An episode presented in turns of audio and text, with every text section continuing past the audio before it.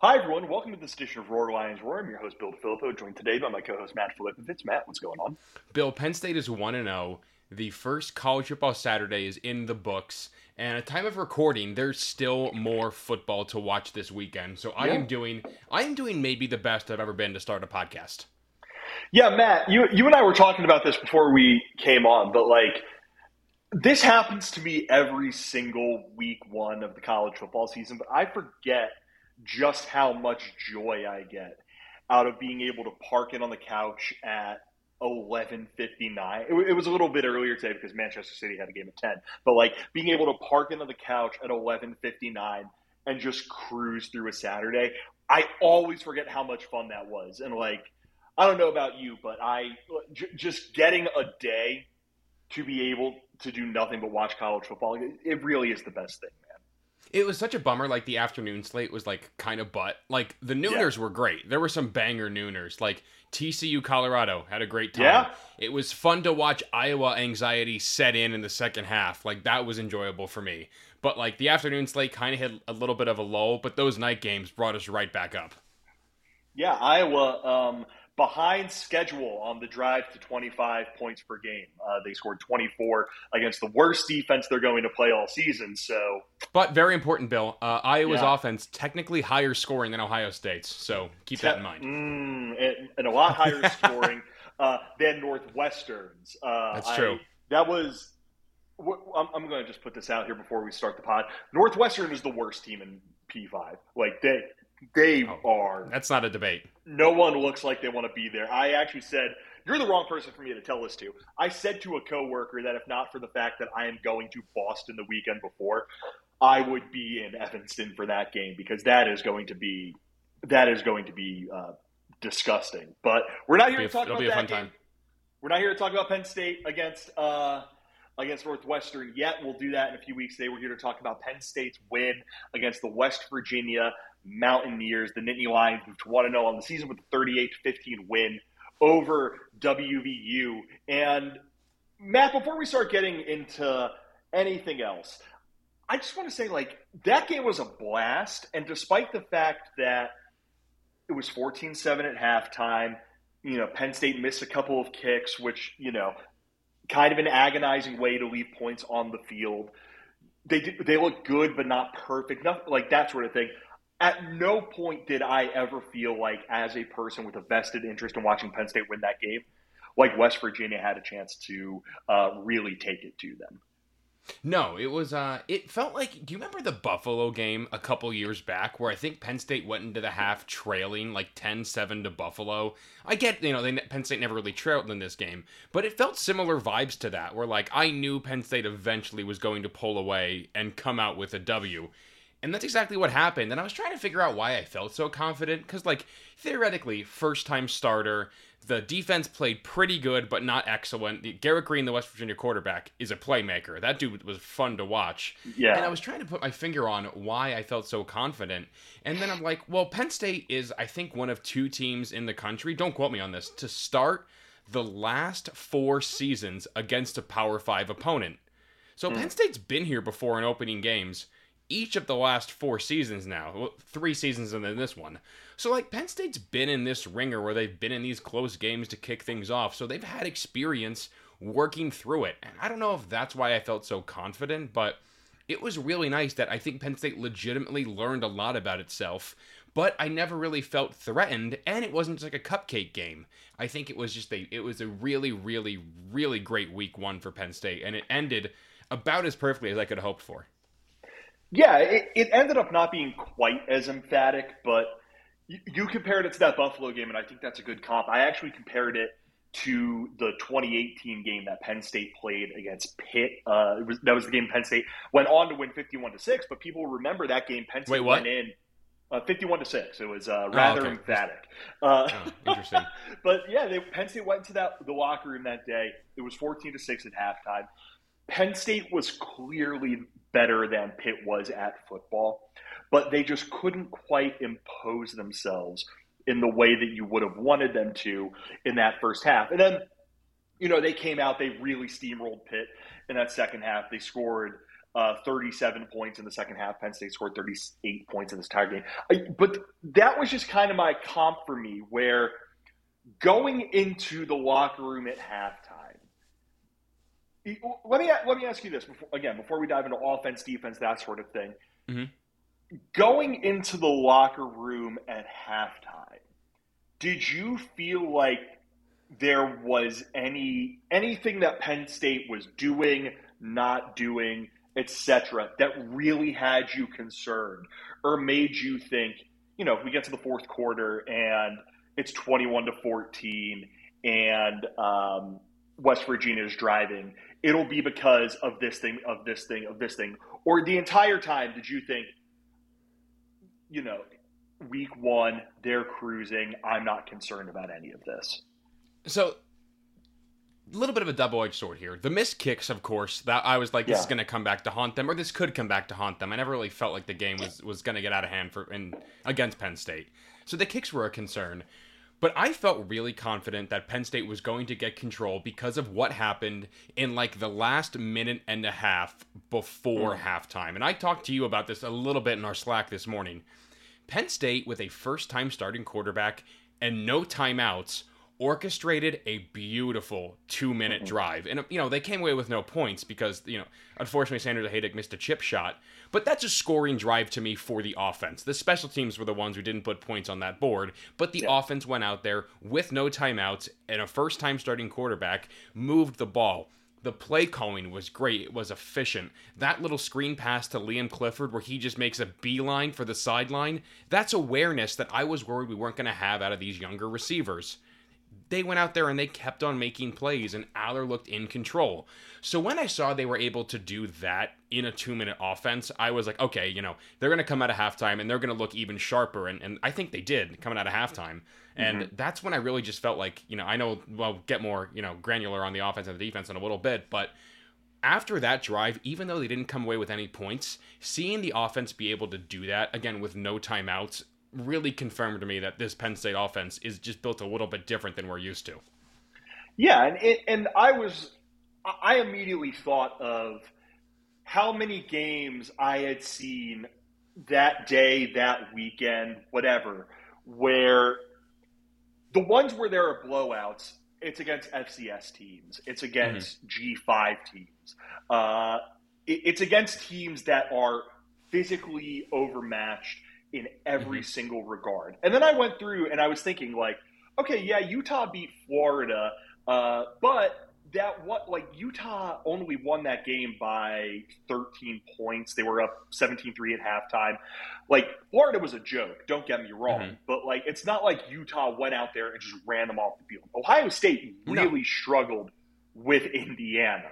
Uh, you look at a team like uh, obviously, TCU ends up losing to, to Colorado, a little bit different. But even North Carolina, uh, they mm-hmm. went into halftime against South Carolina, seventeen to fourteen. Like it's not always easy in week one, especially when you are going up against a Power Five team.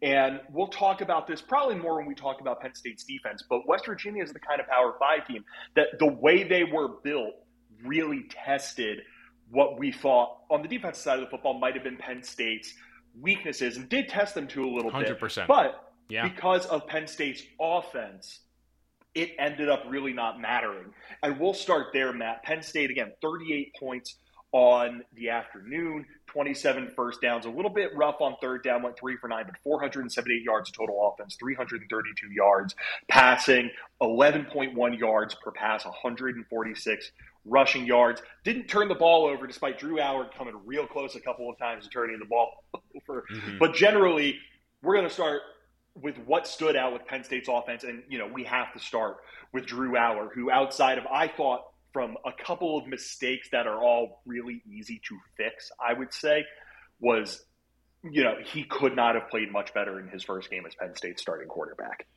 No, he he really could not have. Uh, first things first, I think Neal Brown's defense and, and West Virginia defense went in there doing the best game plan they could possibly do, mm-hmm. and that was to play cover zero. You you know what Singleton and Allen can do. You want to try to limit what they're the damage they're able to do running between the tackles. I get why they ran a lot of cover zero because again, questionable receivers, first time starter. That's a gamble you take 100 times out of 100. The problem is, Penn State was ready for it. Drew Allar was ready for it. This is. That was the most impressive performance by a first time starter I think I've seen in a long, long, long time. I've been saying for a year that Allar is a different level of quarterback and he showed it. He stepped up in the pocket beautifully. He read things beautifully. When he got, you know, pushed from the pocket and had to throw off platform, it never felt like he made any kind of throw that put the ball in danger. He threw across his body, sure, but it was to where nobody else was except for his receiver. I think there's a, a uh, an over route to Harrison Wallace that's the perfect example of it this was just a fantastic performance. And of course, the interceptable balls that were intercepted are mm-hmm. definitely a problem, yes when uh, that slant to Keandre Lambert Smith that I think it's a little bit on both guys. That was just a good blitz by West Virginia to get him off rhythm. You know, you want to work that stuff out. But overall, I mean, Allar, I have the numbers pulled up. 43% of his completions were over 15 yards. That's mm-hmm. insane. Pushing the ball downfield like that is something we would always see in like the Jomo offenses. And now it feels like they're able to do that on a regular basis. And and if you listen to our preview podcast, I, I did think that they were going to try to let Allar throw a ton and take some shots on some inexperienced West Virginia corners. And I'm glad that they did that. I just didn't expect it to look that effortless for Drew Allar yeah. for a lot of this game. He looked confident. He was checking plays at the line. There were just a, he was throwing guys open. Those deep curls that they ran a ton of, especially to Malik McClain a couple of times. I don't remember seeing that in the playbook last year. They ran a lot of six yard hitches, but those 12 yard and back curls looked pretty new to me. At least I can't remember them running too many of them last year. So there's all of these new elements this level of quarterback gives you. And I, I know West Virginia secondary is not great and maybe one of the worst Penn State's going to see all year, but you can only be encouraged by what we saw on Saturday. Yeah, I, I it felt to me like they wanted to use this game to let Drew Allar and the wide receiver core build up a bit of confidence. I mean, if you told mm-hmm. me going into this game that Nick Singleton and Kaytron Allen were going to combine for 23 carries, uh, 121 yards, and one touchdowns, I would have been pretty surprised by that because it seems like the way that you kind of help a guy, or at least going into the game, it seemed like to me the way you help out a guy like Allar is you hold his hand, you walk him through this first game. You basically say, We know what works, we know what we have, we use those kind of known commodities to help you so that a little bit farther down the road, you, you are the best possible version of yourself. And mm-hmm. what I didn't consider was that they dropped him and they dropped the wide receivers into kind of the perfect situation to let them go out there and have a play a game very focused around them and getting the best mm-hmm. out of them and building up their confidence. Our I thought was very very good. You you know you mentioned a couple of mistakes here and there. There was that tip pass in the first half that probably should have been an interception. There was that throw mm-hmm. to Keandre Lambert Smith in the end zone that again could have been interception. Lambert Smith Keandre actually did such a good job breaking that pass up that if you go back and watch, he actually did like the like waving his arms thing like I saw that does. and that, that had me dying. That's in that's yes. unbelievable sicko wide receiver brain that like I got to shift into a corner now. I thought that was so funny. Yeah, and there's there, there was the pressure that made him miss Keandre Lambert Smith on that slant that would have been six. Like you mentioned, like Keandre probably still should catch that and then fall mm-hmm. down and you know catch that fall down and not worry about trying to make a play so you can get up, turn up field, and uh, have another big touchdown. Still, Allar, you get that a little bit high. I think the pressure did kind of get him in that moment. And then there was the uh, pass that uh, Trey Wallace dropped that would have been a touchdown, where you know you put it in a little bit of a different spot so he doesn't have to turn around, go you know, go back a little bit of an awkward spot. But Real quick, is, that was I that was, a pretty that was pretty play design in the red zone. Like that was Theo beautiful. Johnson out there, and then Trey Wallace was one on one against probably like some poor safety, and I'm taking Trey Wallace to win that battle. That was really well set up. I really like that play. Yeah, and here's the thing, I just listed his four kind of big mistakes, quote unquote big mistakes. One, he didn't make any other ones, which is like right. gigantic, and two, none of those were things that hurt Penn State in this game in like a really bad way and aren't the sorts of things that I think are like going to be a concern as the season goes along. Yeah. And I when you put that stuff together, obviously consistency is going to be important. We need to see him do that more frequently. Obviously, being able to do that on the road, being able to do that against better D, all those things are stuff that we still need to see. And after last night, I think we should all be optimistic we are going to see. But Matt, this mm-hmm. game was about building a foundation to build on for the rest of the season. And I think when you look at it like that, that last night could not have gone any better for Drew Allar and Penn State's passing game. Yeah, I, I, and you know the wild part is I think the tight ends combined for one catch, uh, which is yeah. I thought that was going to be such a big part of this offense. And again, this is just very clearly the West Virginia defense. And again, it's a really sound strategy and concept. I get why they did it tried to eliminate Penn State's biggest assets, which are, of course, the running back and the tight ends. And the receivers are up to the challenge. And I think this makes every defensive coordinator look at Penn State differently. And that's exciting. Like, I'm excited to see what teams try to attack them with now that they know Drew Allar can beat you over the top. This is just a really great stepping stone, and I'm excited. There's going to be absolutely be a game where Allar goes like mm-hmm. 11 for 24, and Penn State's still able to win because Singleton and Allen are now you know able to break free more without there being guys in the box and cover zero. This is just going to be a great launching point for this passing attack. Again, the running game didn't have to do much, and I actually really like that. Yeah. Like I like the fact that Allen and Singleton didn't have to do much in a season opener against an overmatched opponent. I hope it's the exact same thing next week against Delaware. It's just keeping guys fresh, adding new elements to this offense, and giving defensive coordinators more to think about going into every single week. What was uh, what was your favorite throw that Allar made on the day? Was it one of the touchdowns, or was it something different? I'll be honest, the Cephas out route that he dropped, that was pretty. Like that's six if he catches that. I like that play a lot. Um, I mean, the first Lambert Smith touchdown, it, I was actually I was at a bar in Chicago uh, with a friend of the show on Keat, which was a ton of fun. And some guy had a trombone in the bar, and he was like playing like the fight song, and nobody knew he had the trombone. And then he just pulled it out from underneath a table. Dude, do you know how jarring it is? You're so hyped up, like first touchdown of the season. It's the Drew Allar era, and then just some bro pulls out a trombone in a bar. Everybody lost their minds. Um, so that one, that one is very, that one is very important to me. Uh, and the Trey Wallace one, where where Allar's rowing to his right, and then Trey works his way across the field, and Allar pretty much puts it on the money. That was also very nice. I'm I'm fascinated in the thought of someone sneaking a trombone into a bar. I, I feel like of all the instruments, that is probably the most difficult to get in uh, relatively incognito. But yeah, like the the touchdown. I'll send you a video of it though. It's it's pretty impressive. Yes, please, please. So obviously the touchdown to Lambert Smith steps up in the pocket, throws it 40, 45 yards on a rope, and Keandre just snags it. I loved. Uh, it was in the second quarter. It's a third down. He rolls to his right, and this is one of the receptions to Lambert Smith.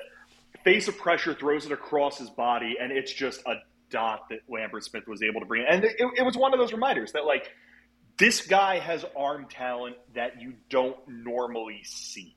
And it helped him, and obviously it helped Penn State's wide receivers build up confidence. I, I agree with you. I don't want to talk too much about the running backs. I don't want to talk too much about the tight ends. I think Penn State just kind of let them be passengers in this game, knowing what they have. Yep. But in those in their wide receivers, what did you think of the performance by Keandre Lambert Smith, Trey Wallace, Malik McClain? You know, the various guys who were able to get some run out there.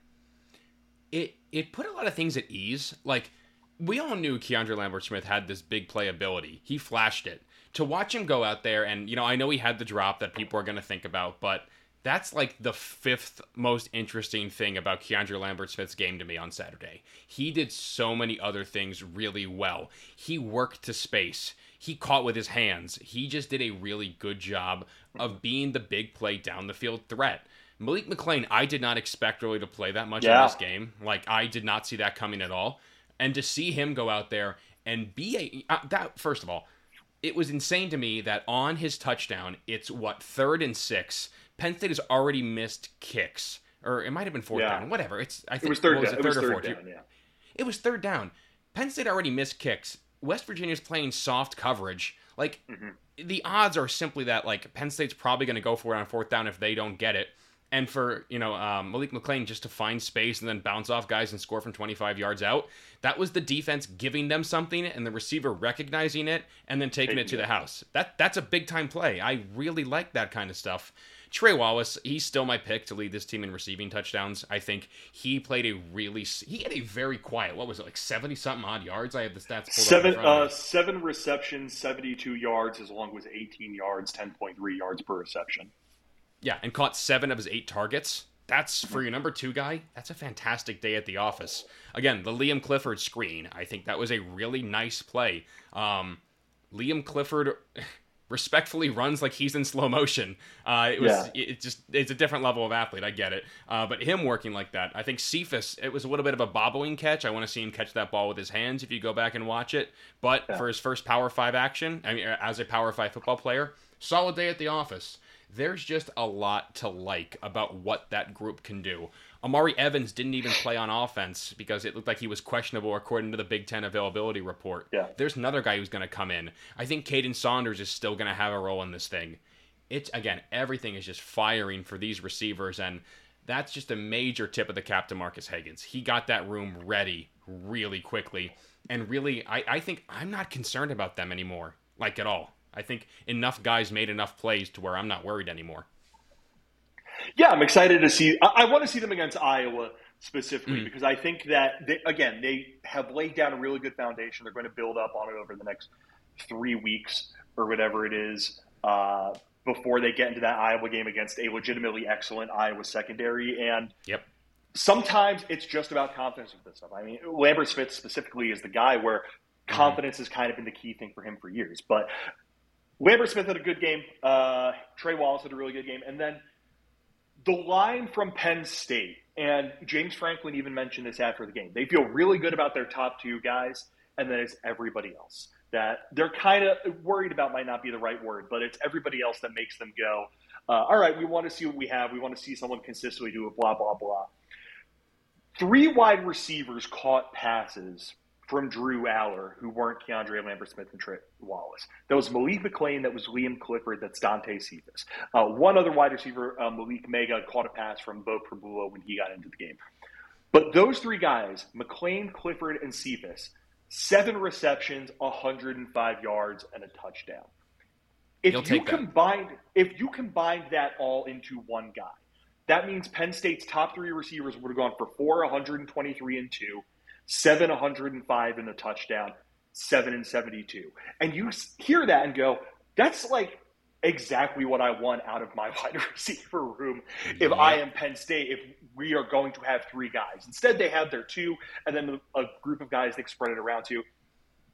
Again, now it's about consistency. Now it's about mm-hmm. building onto it. They did a really good job getting open. Allar did a really good job getting them the football. I think through one game, that's about as good as we could feel about the wide receivers as possible.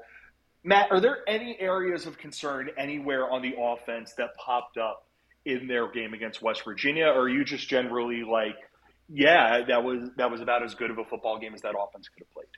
Uh, Nourzad's got to get the snaps down. I think that's week mm-hmm. one stuff. I'm not really worried about that. Um, JB Nelson played really well. I, he plays mean, like that dude's mean, uh, which was cool to see. But like overall, I'm just not you know, I, I don't want to get overconfident because this could come back to, you know, bite Penn State in the ass a little bit if they get complacent. And I'm sure they won't be. I'm sure Franklin and Yurcich understand what they have in front of them. Uh, but again, this is this was a really, really awesome performance for a first time starter. I think if Sahaydak makes those two kicks, we I feel like if they would have cleared that 40 point threshold, the general consensus would be that it was like a near flawless mm. game, as opposed to I think a lot of people are viewing it as that was just a really good game. And I get it. Like, I understand that reasoning, but offensively, I, Penn State played about as well as I could hope for. Yeah, I mean, the, I'm glad you brought up Nourzad. Get a, he has to get those snaps down. I unfortunately, Allar's six five when he puts his arms in the yeah, air. Yeah, that helps. He, he's like eight and a half feet tall, probably. Yeah. Uh, I, I thought the offensive line in general. I'm interested in hearing your thoughts. I thought they had an okay game. I think West mm-hmm. Virginia brought a lot of pressure trying because they knew new center, new quarterback were going to bring, yep. bring things and try and show them things that you can only get used to with game reps. And I think that there were some times where Allar's mobility bailed them out a little bit. I, I think he only got sacked. Yeah, he only got sacked one time in the game. That's great. Like you take one sack a game every single day of the week, but yep. I thought the offensive line did okay. I think there is a lot of room for them to get better, but at the same mm-hmm. time, Matt, I think week one, when you are playing as a unit of five guys, you are going to be more susceptible than just about anywhere else on offense at having lapses, at having one thing go wrong that leads to another thing go wrong. I think they played okay. I think there was a lot of stuff like miscommunications and not totally yeah. understanding things. But I think the encouraging sign comes from it's all stuff that I think can be ironed out. What do you say? I think I think they played pretty well. I, I actually really liked what I saw out of them. The pocket never re- on, on the non-design plays where Allar was supposed to roll out. The pocket never collapsed. It just moved, and Allar felt it and stepped up in that. Like the offensive line was able to clear enough space for Allar to step up into throws and connect, and and that's really all you can ask for. Again, it's it's the first game. There's always going to be room for improvement. There definitely is room to improvement. Yeah, room to improve for this unit. But like, I think everybody in on that starting offensive line is a fourth year college player or older. Like that's absolutely insane. For that, that's how teams win championships from offensive lines that are senior led. I love that Drew Shelton got a lot of run. I love that Vega got a lot of run. I think it was just a really solid outing. There's a ton of room for improvement. You know, you're not going to win the Joe Moore Award with that kind of outing, but again, it's baby steps to build this offensive line under Phil Trautwein. They took another step forward in this kind of game, and I'm excited to see where they are, you know, when October 3rd rolls around. So mm-hmm. it was just a really good first step. You know, Snap's got to get down, communication's only going to get better and it's just a really, I, I think overall, pretty solid outing for that crew. Yeah, there was a there was one fun moment. I don't remember which pass it was, but uh, Vega was in at right guard, and West Virginia brought like a bit of a delayed blitz, and the guy, I think Vega wasn't expecting it, and whoever the blitzer was just like shoved him or like bumped right into him, and he just fell straight backwards and like sat down. Mm-hmm. It was like it was funny. Fortunately, it wasn't. Uh, fortunately, it wasn't anything like terrible, but it was one of those reminders that like there are things that need to be ironed out that will be corrected uh, over the coming weeks. And speaking of things that need to be ironed, Matt, let's talk about clothing. Wow. What a you know, let's talk. let's talk about home field apparel. Yes, the pod's longtime sponsor. Home field apparel. If you are a uh, longtime listener of the pod, you assuredly know what they are. If you are a new listener of the pod, this is the first time you've ever listened. One, Thank you for listening to us. Please continue to do that.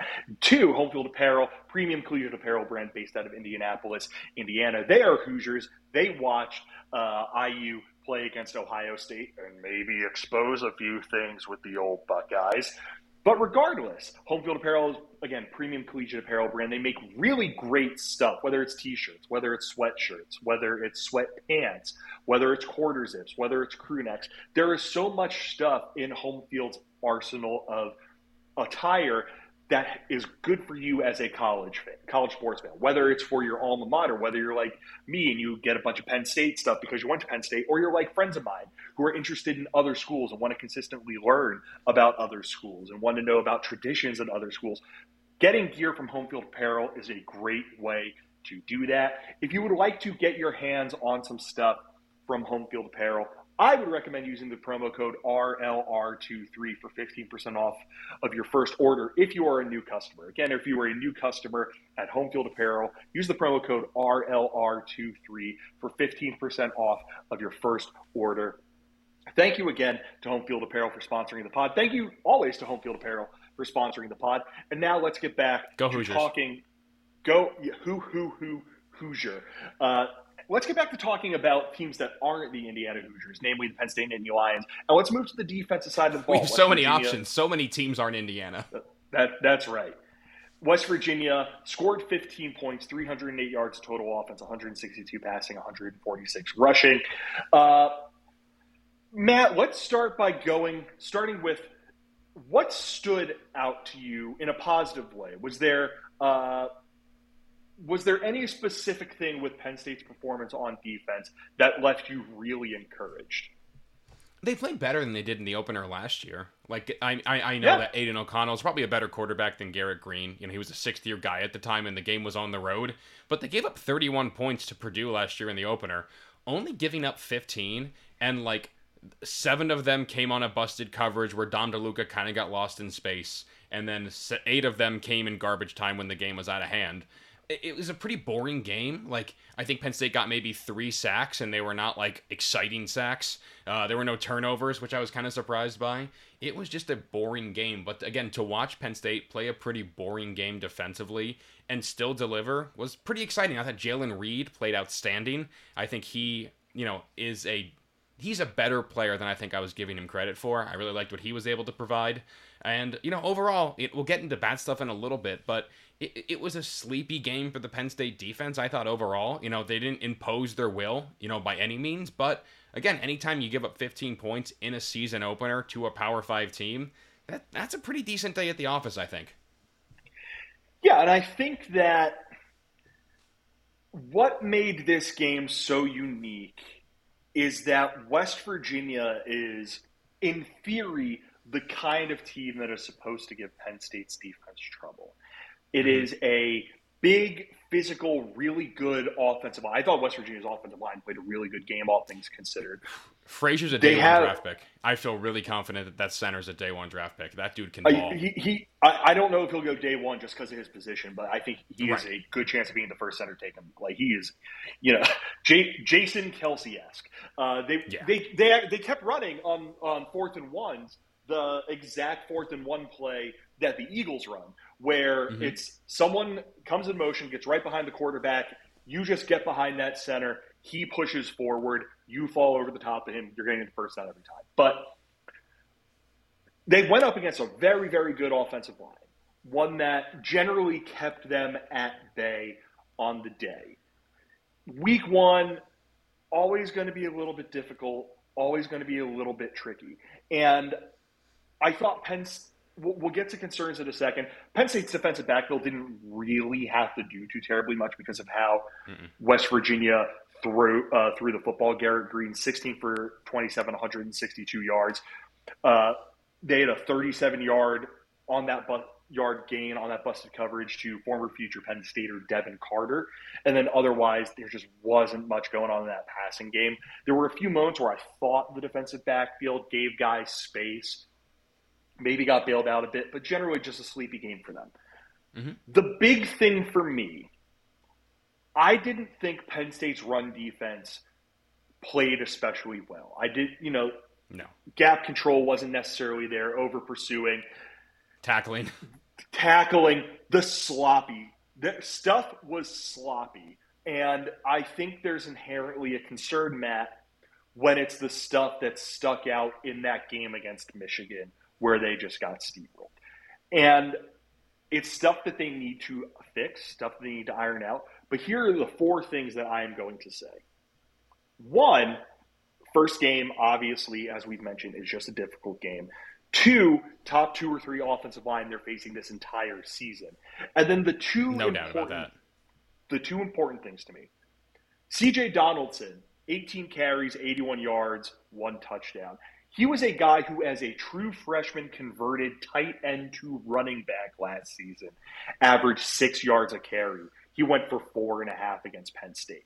Garrett Greene, he got his yards on a lot of stuff where things broke down in the passing game and he had to improvise and then he went out. He wasn't necessarily going out there running around like Mark, you know, like uh, Pat White uh, we'll say.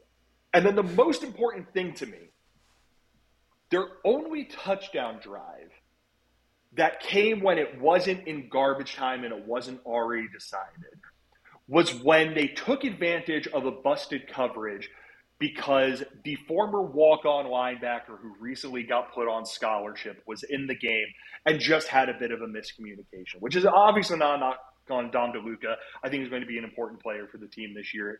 You know, had a nice game. I thought outside of that. For how hard, Matt, I think how easy, Matt, I think it was to point out this is a concern, this is a concern, this is a concern, this is a concern. You go off of points, you go off of rushing uh, yards per play in the rushing game, and Penn State had a really, really good game, even if I don't, I agree it didn't always feel like that. I think we're gonna have these battle scars of the Michigan game until you know we we get rid of the demons. I think it's there's no other way to look at it. Like that's always going to be something we're going to be monitoring because of how glaring it was. Again, in week 1, I'm not that concerned, and especially because very few teams are that dominant with their interior offensive line. Like the that guard center guard unit for West Virginia is probably the best interior offensive line Penn State is going to face all season. And Penn State was down Coziah Izzard, probably a starter for the majority of this season. He'll end up being. So t- you know when you take that into account, again, they never really allowed the big run, which is what gashed Penn State a lot of last year in that Michigan game. They kept guys in check. Garrett Greene, I'll give him. I again, I was really impressed with that dude. Tiny dude, took care of the ball, knew when it was time to take off. That's that's an impressive skill, you know. And I don't think very many quarterbacks are athletic enough to do what Garrett Greene went out there and just did against Penn State yesterday. So definitely something we're gonna keep. We're gonna continue to monitor you know, it wasn't the tone I was hoping they were going to come out there on from the defensive tackle position, but it, it, didn't really cost them anything. It's game one. They're going to get better, and somebody at some point is going to step up and make a big play from that interior spot. No doubt about it for me.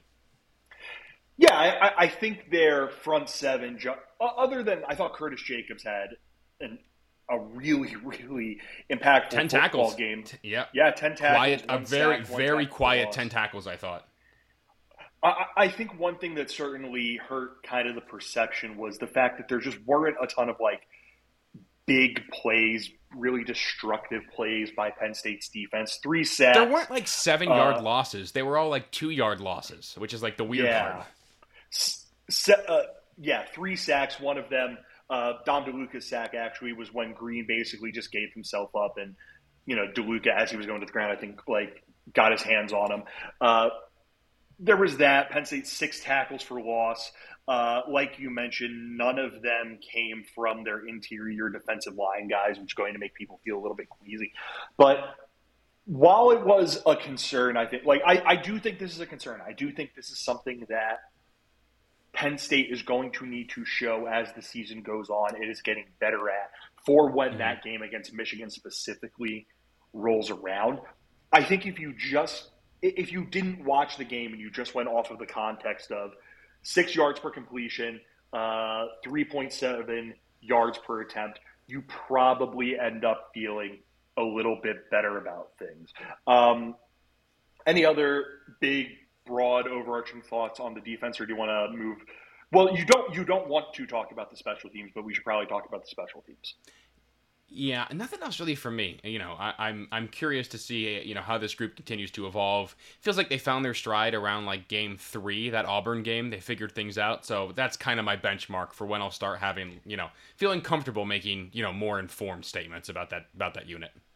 Yeah, I'd I'd, I'd probably agree with that. Once they once they get to Illinois and Iowa, yep.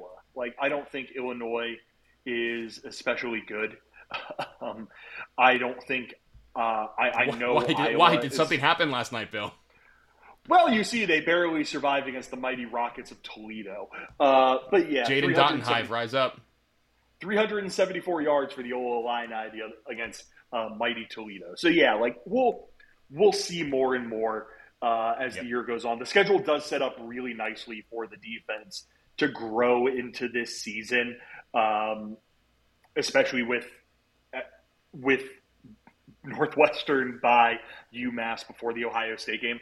Uh, but we'll cross that bridge when we get to it. One actual big concern, Matt, Penn State's special teams situation. While Penn State was Gabe Nwosu had a really good game on kickoffs. I think every single one of his kickoffs went out of the back of the end zone, which yep, six for six. Yep. Penn State made every PAT that had Alex Felkins went three for three. Sander Sahaydak went two for two. Return game just wasn't a ton there for them. I I don't care too terribly much about the return game. I Nick Singleton was able to get had one kickoff return from 19 yards. Kaden Saunders one punt return for minus two yards. Nothing crazy there. Negligible. When it when it came to the kicking of the football, Sander Sahaydak 0 for 2 on field goals. Alex Felkins did come in and make one. Riley Thompson a pair of punts. One went 46 yards, one, I believe, went 29 yards. This was the thing going into the season where we basically said this was the biggest concern on Penn State's roster, Matt. I don't think we feel any better about things after one game. And if anything, I wouldn't blame someone for feeling a little bit worse. No, but this is the game to have this happen in. This is the Sure. this is when you don't want this to you don't want to know that maybe a guy isn't ready for it in game 4. You want it in game 1 when you're controlling the pace of play, when you're controlling how the actual game is being played. You're controlling the game state if you're Penn State. So you never want to see a guy miss. I feel really bad for Sander. I, I really do think that that's a lot of just God given leg talent that he just has to work some things through, and that's mm-hmm. fine. That's what Alex Felkins is here for. This is a you know an Ivy League grad who's coming in and you know delivered. I, I love the fact that he got his shot. I think Sander's definitely not going to go away. I think Sahaydak can still be an asset for this team. But now we know that when the lights are brightest, it's a bit of a different scenario than charting kicks in practice. We knew this going into the year. And now we know who maybe the most sure bet is to connect on those kind of field goals. You know, if you got to kick one from 57 yards out, you probably go with Sahaydak. You know, you, you try your luck. But I'm, you know, maybe it's similar to what they did with Pinegar and Stout, where it was 42 and in, it was Pinegar, 43 and out, it was Stout. Maybe you do something like that. You know, they're gonna keep. This is gonna keep on evolving. You know, none of us are kicking experts. We just know that. Mm-hmm. Listen, one guy connected on every single one he went out there and tried. One guy didn't. You should probably go with the one who made his kicks. Yeah, yeah. I mean, it was it was unfortunate seeing that second miss in particular for Sahaydak. If he tough. just missed Yeah, his tough. if he just missed his first one, which was lefty on the right hash, you know, came up came around on it a little too much. Like I think you can write that off if he makes his second one. But the fact that that was a straight on shot and he pulled it in the same exact manner to the same exact spot as he did his first one, that's a bit of a concern. Yeah. Um, again, coming into this season, this was something that we were all worried about. And Mhm. one game amplified it a little bit. It's still a thing that they're going to have to work on and practice and come into games. The punting situation, I mean, I, there, there's not much to say there. There- Yeah, yeah, I mean, you could just not punt and never have to worry about this. But Riley Thompson, his first game, um, only punted twice. The second one was much better than the first one. Uh, the return, their only return went for four yards, so that's a nice thing. But do you, are you sitting here like thinking ahead to Ohio State, Michigan, whatever other big games there are, and like getting a little bit of the agita because you're thinking about, oh, if this comes down to a field goal, if this comes down to having to pin them deep, Penn State's going to be in a tough spot. Yeah, naturally. But again, I, I don't I, I don't think if Penn State loses to Michigan and Ohio State again, I don't think it's going to be because of one thing. Like I think it'll be multiple things that eventually led to that.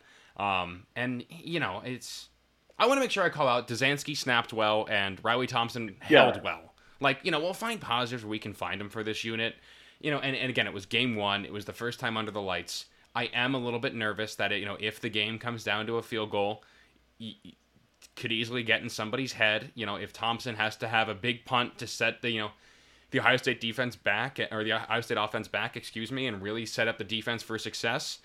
I don't feel confident just yet he can do that. But again, it's a such a small like you know intake of data we have right now that I, I can't I, I can't sit here and confidently say that they I won't feel completely different about this by the time the month's over. This could just be a one game jitters thing. I don't think it is, but I just I just don't know enough yet to really know that this is going to be the roller coaster that we're expecting it to be as things stand right now.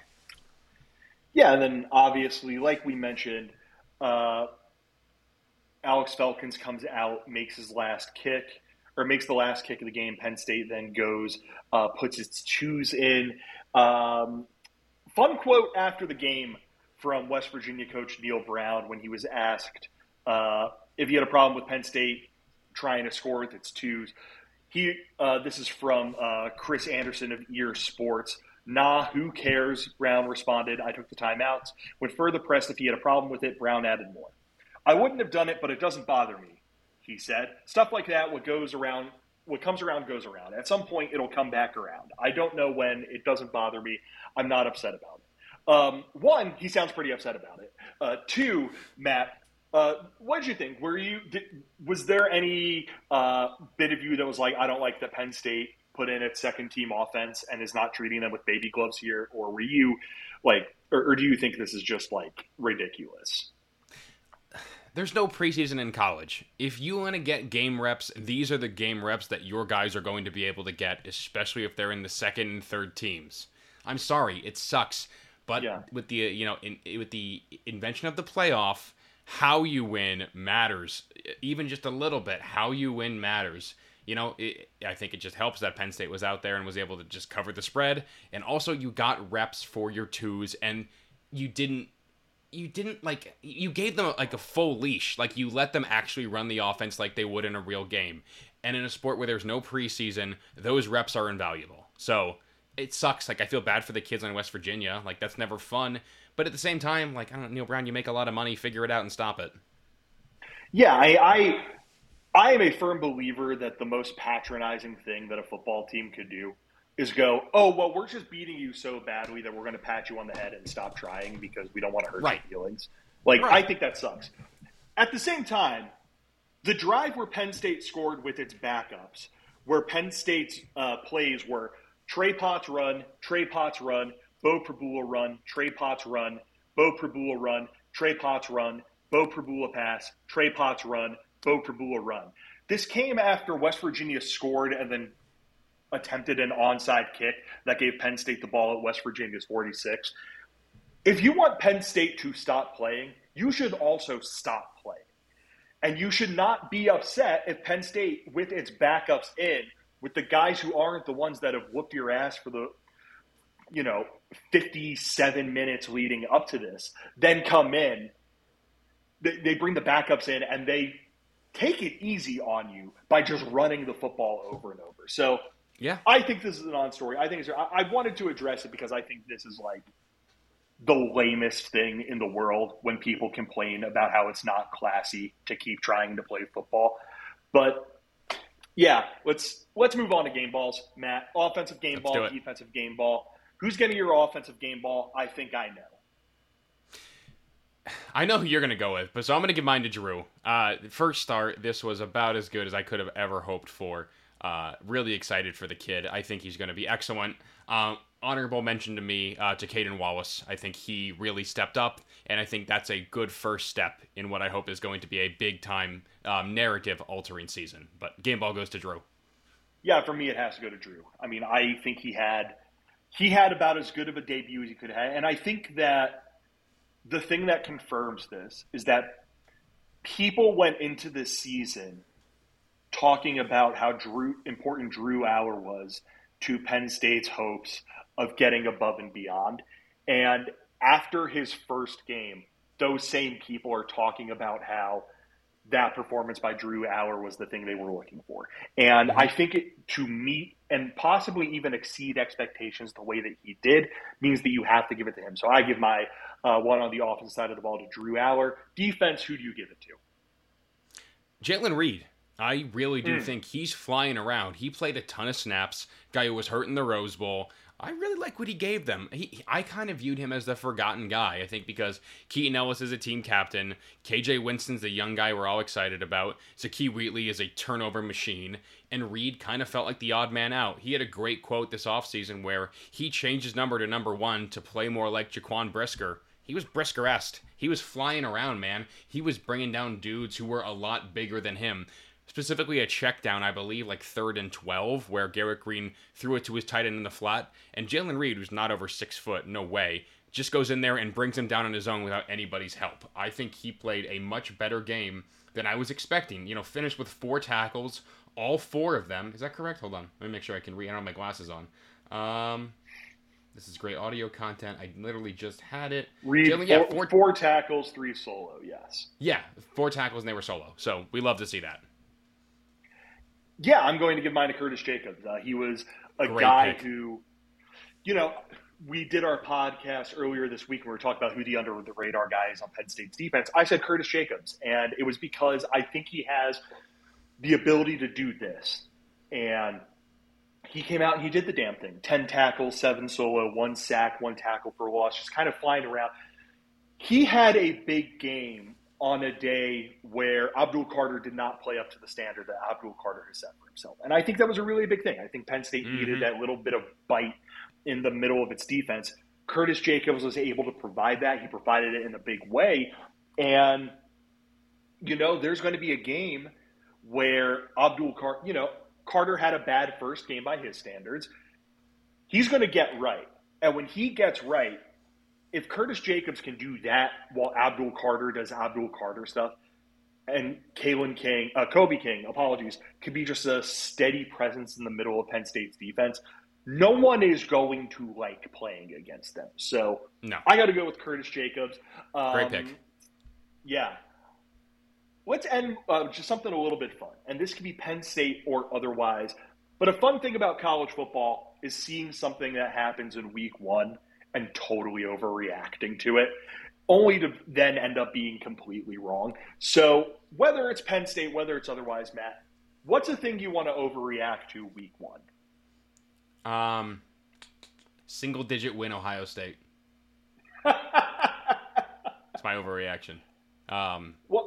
Why? I'll give a Penn State one. I'll give a Penn State one. Um, we won't talk about Ohio State in a Penn State podcast unless you want me to, you know, lay into Ryan Day um, and that offense not looking that good. Listen, all I'm saying is when James Franklin had day three NFL talent, he won 11 games in a Rose Bowl. When Ryan Day doesn't have top 15 talent, they score fewer points than Iowa. That's facts. Um, but from the Penn State perspective, the thing I'm going to overreact to is probably Drew Allar. Like, I'll be honest, I probably am overreacting to how good he looked. Because, you know, in my head, I'm like, oh my God, let's send him to New York already. There's going to be baby steps. There's going to be a lot of mistakes. This is like the highest high you can start out with. And I think that, not that I don't think Allar's going to be excellent. I picked him to be second team All Big Ten. But I think I might be overreacting to how good he looked in game one. That's fair. And Mine is actually kind of related to what you, uh, your first one with Ohio State. I think after one game, I am. I think Penn State's uh, like the likelihood Penn State beats Michigan went down. I know it was against East Carolina, but I thought JJ McCarthy looked like he was in just total control, total command of the offensive side of the football. Blake Corum looked good for his first game back from a knee issue. Their defense looked very good. Their receivers looked very good. Everyone on Michigan looked awesome. Again, but Bill, counterpoint there. Counterpoint there. They they were so motivated to in, in honor in they, honor of for, their fallen sure. head coach. Yeah, that's what their, it was. Their, their, their fallen head coach of the school suspended. Yes, that is absolutely correct. Who uh, can coach them during the week? that was yeah. like they're like free Harbaugh. I'm like, dude, you probably saw him yesterday, and you're going to see him today. What are you talking about? Uh, that was insane. I, I, would love to show that to someone who doesn't know anything about sports uh, and just say, like, why? What do you think is going on here? Because they would easily say either one, he died, two, he was arrested, or three, he was fired without cause uh, for something that he didn't do. Regardless, but regardless, he, he bought cheeseburgers side, for people instead. What an idiot! The other side of that is week one overreaction. I feel a lot better about Penn State going into Columbus and picking up a win. Uh, Ooh, I thought window. I thought Ohio State's defense looked sensational against Indiana, and obviously Indiana's offense isn't exactly uh, going to light the world on fire. Uh, but I always thought Ohio State's defense was going to be really, really good this season, going to take a step uh, forward from last year. Ohio State's offense, 380 total yards, okay. 143 rushing yards, eh. 23 total points, 237 passing yards, two for 12 on third down. Kyle McCord, when he was able to just stand there and rip it without worrying too much, he looked fine potentially even like pretty solid. But Ohio State's offensive line is just not good. Like they're are they, are they afraid to let Devin Brown throw? Like this seems like well, such a made up competition, dude. He threw it one time for negative two yards. Like what well, is that? Ryan Ryan Day had some quote about like we didn't want like we're trying to get the offense into a rhythm. We're not trying to like uh, we don't want to rotate over and over you know, go with the hot, go with this guy here, this guy here, just constantly going back. I think he, I think he wanted to give Kyle McCord a chance to like find something, and yeah. just didn't necessarily do that. Uh, but yeah, I if Penn State. If these issues still exist for Ohio State by the time Penn State comes to town, Penn State's edge rushers are going to get home on mm-hmm. Kyle McCord or Devin Brown or whoever it is. And it's going to come down to whether or not Penn State's offense is able to put up points on Ohio State's defense. And it'll be tough, but I do feel a little bit better. I would still pick Ohio State to win because I assume Ohio State is going to look better in the month and a half before then. God yep. knows what that game against Notre Dame in South Bend is going to look like for oh, them. I can't wait for that game. What a bummer the whiteouts do the exact same time. That's going to be a lot of channel flipping. I, I, I, I, wouldn't call it a bummer, but I will I will have it just like on my phone, like looking down at it like that. Um, but yeah, it'll be uh it'll be fun. I, I think Penn State is going to looks like a team that could beat Ohio State, but other side of it, like Michigan looked a little bit better than I thought they were going to look. So aligned. That's all. Is there are, are, any any final thoughts before we wrap things up and send the people on to their uh, Monday or Tuesday or whatever day they're listening to this?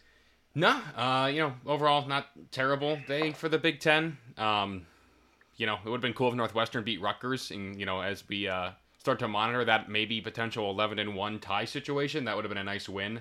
Um, you know, overall, just a really fun day. Glad college football's back. Looks like a pretty light weekend next weekend. I don't think there's any conference games, so you know, excited to the biggest step always comes between game one and game two. So excited to see what a lot of these teams look like now.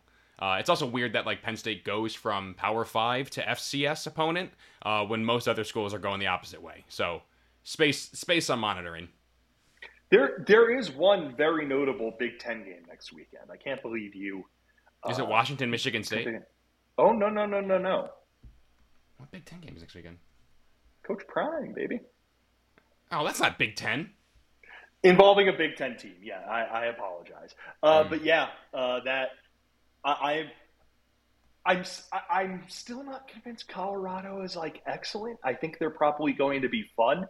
Uh, I think they might run into some problems as the year goes on, uh, but I think they're going to unleash the wrath of God on Nebraska. Like, they're going to be so be fun to watch. That is like that is a made for TV football team, and I'm glad that I get to watch them again next week.